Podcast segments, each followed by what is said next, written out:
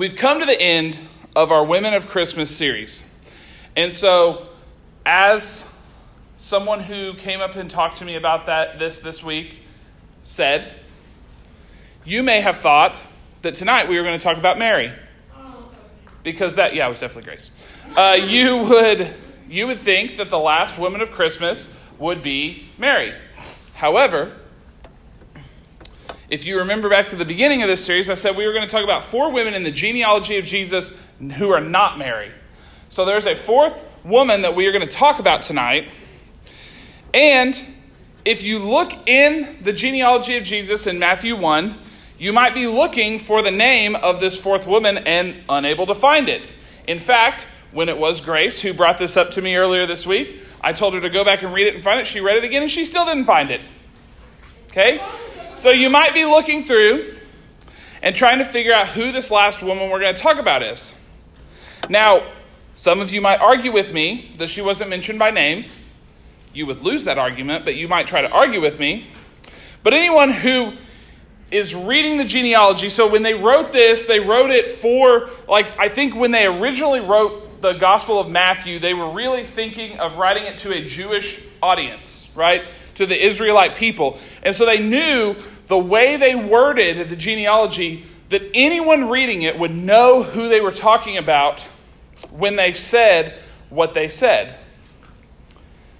And you know, I think there's a reason that they worded it the way they did, and we'll talk about that at the very end when we're kind of wrapping it up and we're talking about what we can take from this story. But if you look in the genealogy, it talks about King David. It kind of goes in because that was an important part of the genealogy. But it says that he had a son, Solomon, with the wife of Uriah the Hittite. And I think referring to this woman as the wife of Uriah was an attempt to prove a point. And like I said, we'll talk about that at the end. But for right now, let's start back at the beginning of this story about the wife of Uriah the Hittite. So, starting at the beginning, I'm sure some of you in here probably have no idea who Uriah the Hittite is or who his wife is. Some of you do, but we're going to talk about that tonight. Now, and I'm going to be honest with you guys, as I was starting to prepare this lesson, because I think, and you guys can tell me, you guys can be like, Brian, you did horrible, but I feel like I did a pretty good job of looking at these three stories previously through the lens of the woman's perspective, like from the character's perspective. And so I planned on doing that again tonight, but I'm going to be honest with you guys. And if you read 2 Samuel 11 and 12, which is where this story is found, it's really hard to not make this story about King David. Okay? It's really hard to do that if you read the story. We're, we will definitely discuss his role, and we are going to discuss a lot about King David, but I'm going to try really, really hard to focus on the role of this woman known in the genealogy of Jesus as the wife of Uriah the Hittite. We see in 2 Samuel 11 that this woman's name was, in fact, Bathsheba. Now, if you know the name Bathsheba, you might know a little bit about this story, but if you don't, that's okay because we're about to cover it real quick. So, we know that King David is viewed as like the greatest king in the history of Israel. He's, he's viewed as this great and mighty king. He was the chosen king. You know, we know the story of David and Goliath that he was labeled as like this anointed king who didn't come from a line of kings. He was a shepherd. He was the chosen king. And he was also the chosen king through which his lineage, his family, the Messiah that we know as Jesus would be born. But when we look at the story of Jesus, or we look at the story of David, we also see that David had many, many flaws.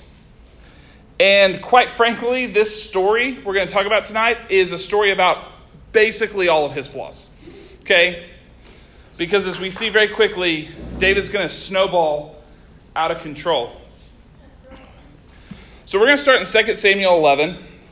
And we're going to start in verse 2. It's really going to set up it's going to introduce us to Bathsheba and really set up the rest of our story. So, 2 Samuel 11, verse 2 says, One evening, David got up from his bed and walked around on the roof of the palace.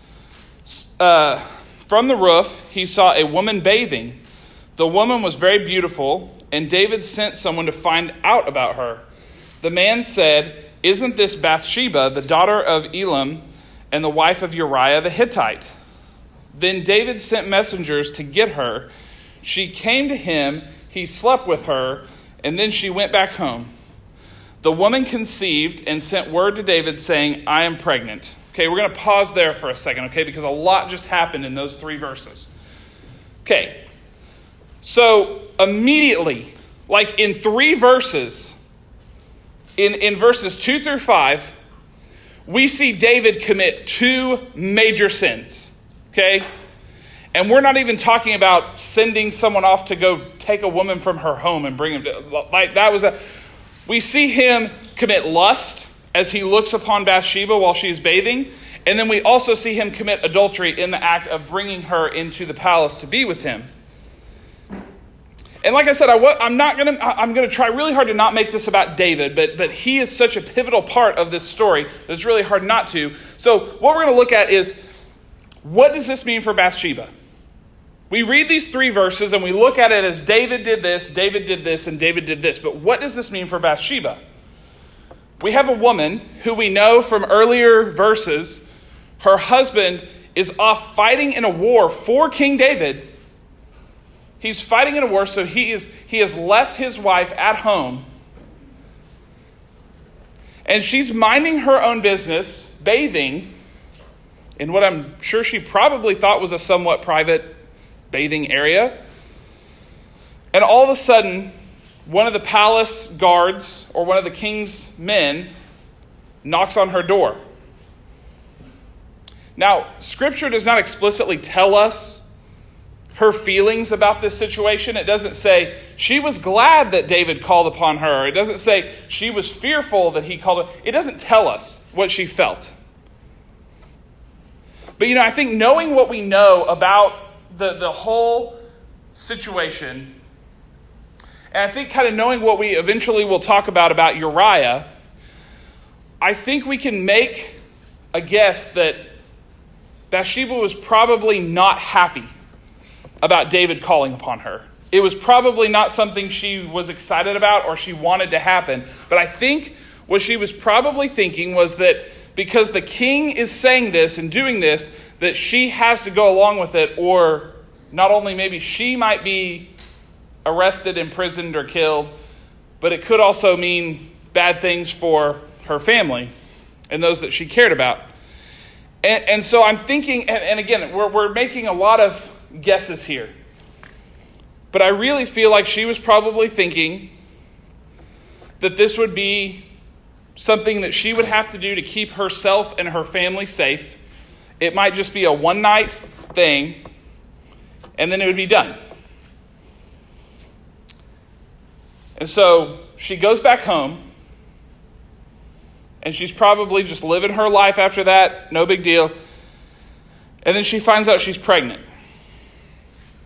And so now, what was supposed to be maybe just this, and even from David's perspective, what was supposed to just be a one night thing ends up with lifelong consequences. And, and, I, and I tend to wonder what went through her mind at this point. Like, I could see her saying, like, should I tell David? Should I not tell David? Because, you know, David could have just been like, oh man, I can't have anyone find out about that. Hey, just go kill her. Like, he could have done that. He was the king. Or he could have, he could have argued with her and said, That is not my child. I don't know what you're talking about. You are a liar, and have her arrested, imprisoned, whatever, because he's the king and people would believe him. so I'm sure there was a lot of fear in having to tell David about the situation. She was probably asking what it would mean for her, her family, and her baby if she told David about what, what had happened. but we see in verse 5 there that she sends a messenger to tell David that she's pregnant. And, and I think in this moment, David has like a full blown meltdown. And I don't know if you guys have ever heard me talk about this, but I talk about snowballing sin. And if you've ever seen, like, I've never actually seen this happen in real life. Like, I've made a snowman where you roll a snowball. But you know, like in the in the cartoons, when a snowball starts to roll down the hill and gets bigger and bigger and bigger, and then it like crashes into a village and like takes out a, a yeah, like okay. So I call I call what we're about to see David do snowballing sin because it's it's how we are in our life. We make one sin. We make one small sin and because of that one sin, we find ourselves trying to cover it up or trying to do something else to prevent people from finding out or to make ourselves feel better about it or, or to do something else. And that, that snowball starts to roll downhill and get bigger. And then because it got bigger, we have to do something else. And so it rolls downhill and gets even bigger. And all of a sudden, this snowball's out of control. And, I, and, and you've probably heard me use that term, snowballing sin, before, but we see that David is about to go through this. He knows what he has done is wrong. He knows he's in a bad situation. But just like many of us, instead of just owning up to the mistake that he made and facing the music, like he could have just come out and said, Hey, I did this. You know, I'm, you know, punish me as you see fit. but instead, he tries to cover it up. So what does he do? He reaches out to his commander and says, Hey, send Uriah home to me. Knowing that when he comes home, he will probably want to go home, see his wife, spend the night with her, and then he can be like, oh, we'll just blame her pregnancy on Uriah coming home from battle. However, there's one problem in this master plan that David comes up with Uriah is an honorable man. And when he comes to the palace, David says, Thank you for your service. Now go home and spend time with your wife and family. And Uriah says, I cannot do that while my men are sleeping in tents I cannot, I cannot stand to be at home sleeping in my own bed. And so instead of going home to be with Bathsheba, Uriah sleeps on the steps of the palace that night. And so again, we, we look back to Bathsheba. we know now that she's pregnant, she's home alone still, and knowing that David is working on trying to solve this problem in his own messed up way, she probably hasn't heard anything back from him. So, like, she has sent this message to David saying she's pregnant, and she probably has heard nothing back at this point. And now we know, and she probably didn't know this, but we know from the story that her husband is back in town, and judging from the fact that David could see her from his palace, her husband was probably very close in proximity to where she was but yet she doesn't get to see him. And now, you know, we, we have, obviously, we are many, many years removed from this story, and we have a lot more uh, research and knowledge about like psychological damage that people go through through traumatic events. But I'm beginning to imagine, with all these things piling up, that Bathsheba is going through some really bad stuff at this point. She has reached probably what she would characterize as the low point of her life. It seems like everything's going wrong, and there seems like there's no escape from the situation. So the next day, David gets up and he gets one more shot to get Uriah to go back home. So what does he do? He commits more sin. That snowball just keeps rolling. He gets Uriah drunk. And he tries to convince him to go home in his drunkenness, but yet Uriah even in a drunken state, still refuses and spends another night on the steps of the palace. Well, at this point, David realizes that his plan is not going to work. And so he has to come up with a new plan to cover his mistake. And this is when things really start to get out of hand because David basically has Uriah executed in a hands off way. We read in verses 14 through 16. In the morning, David wrote a letter to Joab, who is the commanding officer, and sent it with Uriah back to the battle. In it, he wrote, Put Uriah in the front line where the fighting is the fiercest, and then withdraw from him so that he will be struck down and die. So while Joab had the city under siege, he put Uriah in a place where he knew the strongest defenders were. And we read on and we see that Uriah is killed in this battle. And not only is Uriah killed, but because of the situation David put the army in, many more of his men died. And so now, you know, a lot of times we like to attribute the death of Uriah to David's fault, which it was, but we don't think about the families of all these other men who were killed because of David's one mistake with Bathsheba. I mean, if he just owns up to his mistake, all these men, all these families are still put together. And so we see David really letting this sin snowball spin out of control. He's now added murder to an already long list of horrible acts against Bathsheba, Uriah, and his own army. And again, we have Bathsheba here. Again, looking through her lens, now she's a widow. And we've seen from all these stories of all these other women how bad the situation of being a widow was in this day. Like, this was a bad deal. And so now Bathsheba, on top of everything else and being at her current lowest, finds out that her husband is dead and she is now a widow. And she probably still has yet to hear from David. So she finds herself pregnant, alone, and widowed with no hope in sight. And so we see Bathsheba yet again reach a new low point. We pick up reading in verses 26 and 27. It says, When Uriah's wife heard that her husband was dead, she mourned him. This is her reaching that newest low. After the time of mourning was over, David had her brought to his house, and she became his wife and bore him a son. But the thing that David had done displeased the Lord. And so, again, we don't know her feelings about this. We don't know if she was grateful that David saved her from being a widow and married her. You know, and again, I would assume that this was probably, she felt like this was her only choice. You know, her choice was to live her life alone as a widow with, an, with a son in, in a situation where she could not provide for them, or to just go along with it to marry David and to be provided for and taken care of. And so now we sit here and we look at this situation, and, and again, you know, Bathsheba might feel like, okay, things are getting a little better. At least now David's providing for me, but you've got to realize that she is still at a very low point, given everything that's happened.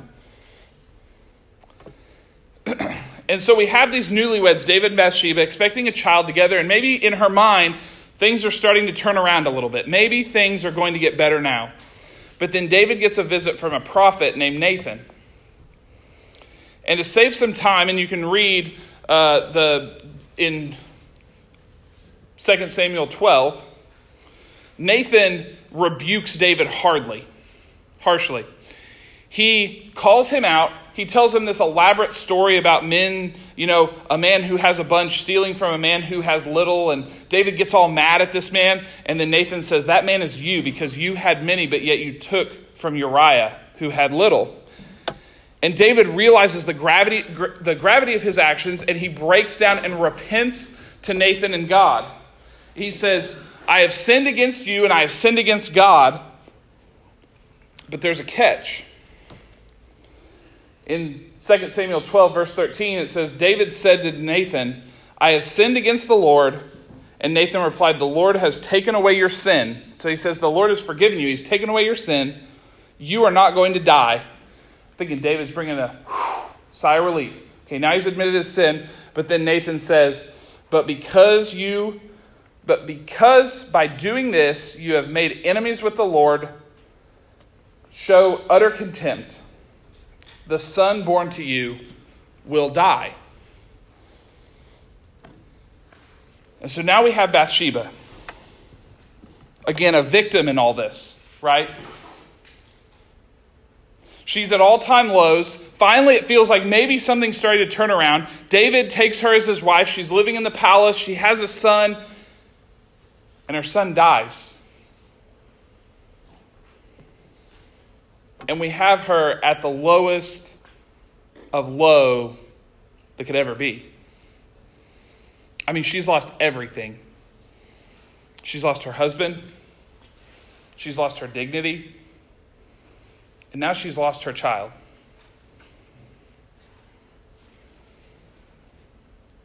Why did this happen? Like, why, why does this happen to Bathsheba in this moment? Why did David's sin result in Bathsheba losing a son? But you see, that's just it. As we've walked through the story of these women, we have clarity in that their stories point to the truth of Jesus. You see, each of these women that we've talked about over the last four weeks have painted a different picture of who Jesus would ultimately be. That's why they're listed in the story of who Jesus is, is because their story tells about who Jesus is. They were his family, but ultimately they were images of him. So we see here Bathsheba lose a son because of someone else's sin. And I can't help but think that that's the perfect picture of God who lost a son because of our sin.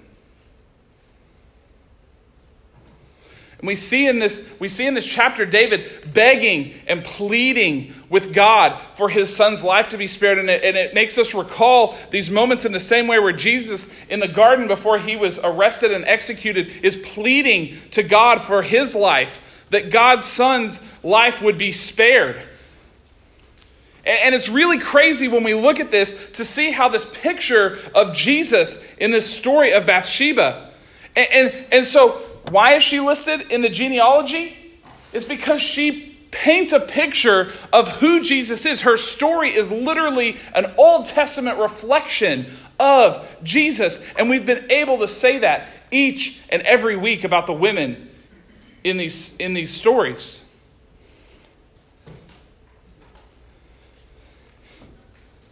So when I really started to break it down and say, why is Bathsheba, or termed Uriah's wife, listed in the genealogy of Jesus, I see three things. And I'm going to run through them real quick. First, she shows us that God uses what the world sees as broken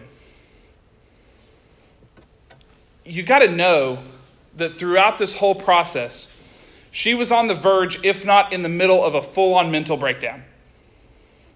She was used, discarded, picked back up for the value of her son, and then ultimately destroyed by the death of her son. She had to be viewed very poorly by those around her as just this woman who, who damaged King David's reputation. And the sad thing is, None of this was of her own doing. And I know that there are some of you out there who have had similar experiences. You feel that because something was done to you that wasn't even your fault, that God can't use you anymore. But guys, that's so far from the truth. And we see it right here in this story. God gives us this story to show us that no matter how broken the world thinks you are, or even how broken you think you are, that God can and still will use you. So, first, it shows us that God will use what even what the world sees as broken. And second, it shows us that your sins and your mistakes don't define who you are.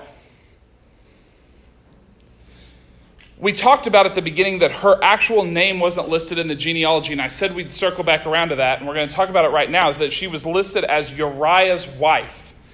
and I think the reason they did that, I think the reason why the author did this when listing the genealogy was to remind the readers what David had done. You see, David is viewed as this great king. He's labeled a man after God's own heart. And it is and was what he is known as. Like, I mean, if you ask people, was David a good king? They'd be like, yeah, he was a man after God's own heart.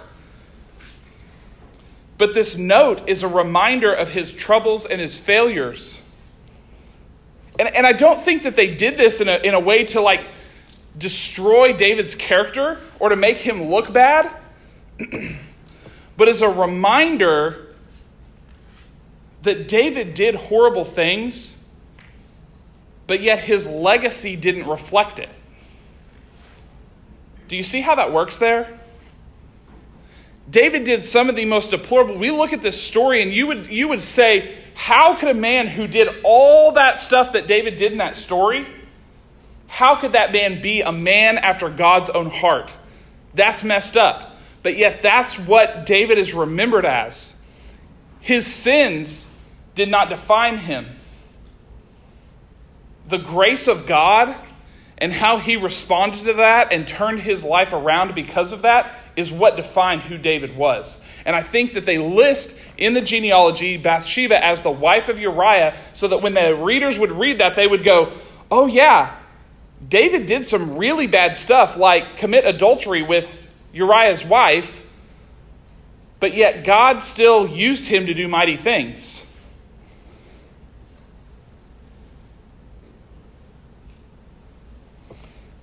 Guys, your sins don't define your legacy.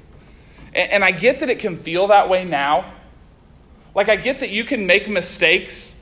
Maybe you can, you can open up to some friends at school about mistakes you've made, or maybe people know, or people gossip, or tell about whatever it is. Like, you can have mistakes, and it can feel like that is defining your legacy as a person. But I'm telling you guys right now, you are still so young and you have so much life left to live that your legacy, your story, is just getting started.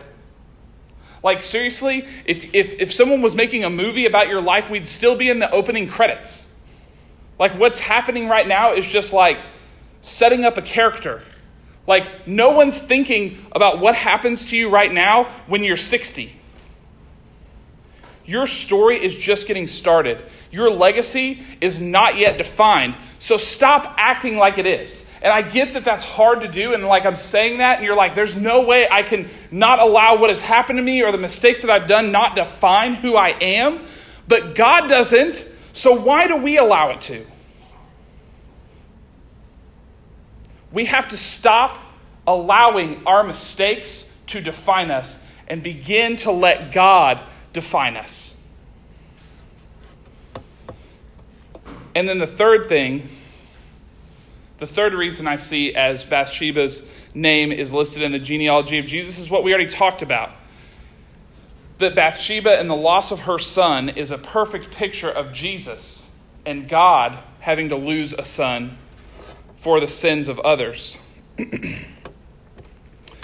but just like that story, the story of Jesus' death on the cross doesn't end with his death.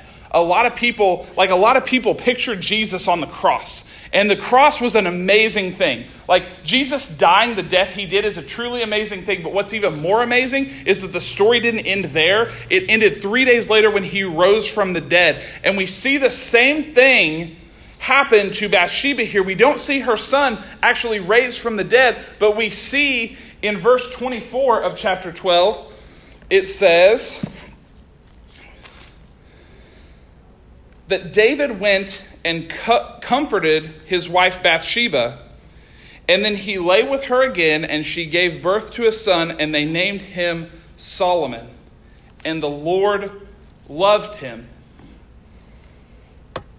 Ultimately, we see David own up to his mistake, ask for God's forgiveness, and God blesses him and Bathsheba with a son. He commits in that moment when, when, he, when he says that he wants to have another child with Bathsheba. That's him saying that he has wronged her and that he's making a commitment to take care of her and to provide for her for the rest of her life. And so he has another child with Bathsheba, and this leads to her having a son named Solomon, who, despite all odds, it was actually King David's fifth child so he should have never become king. But God paved a way that Solomon would become the next king, and Bathsheba would be the line that would, that would take David's line and ultimately lead it to the Messiah.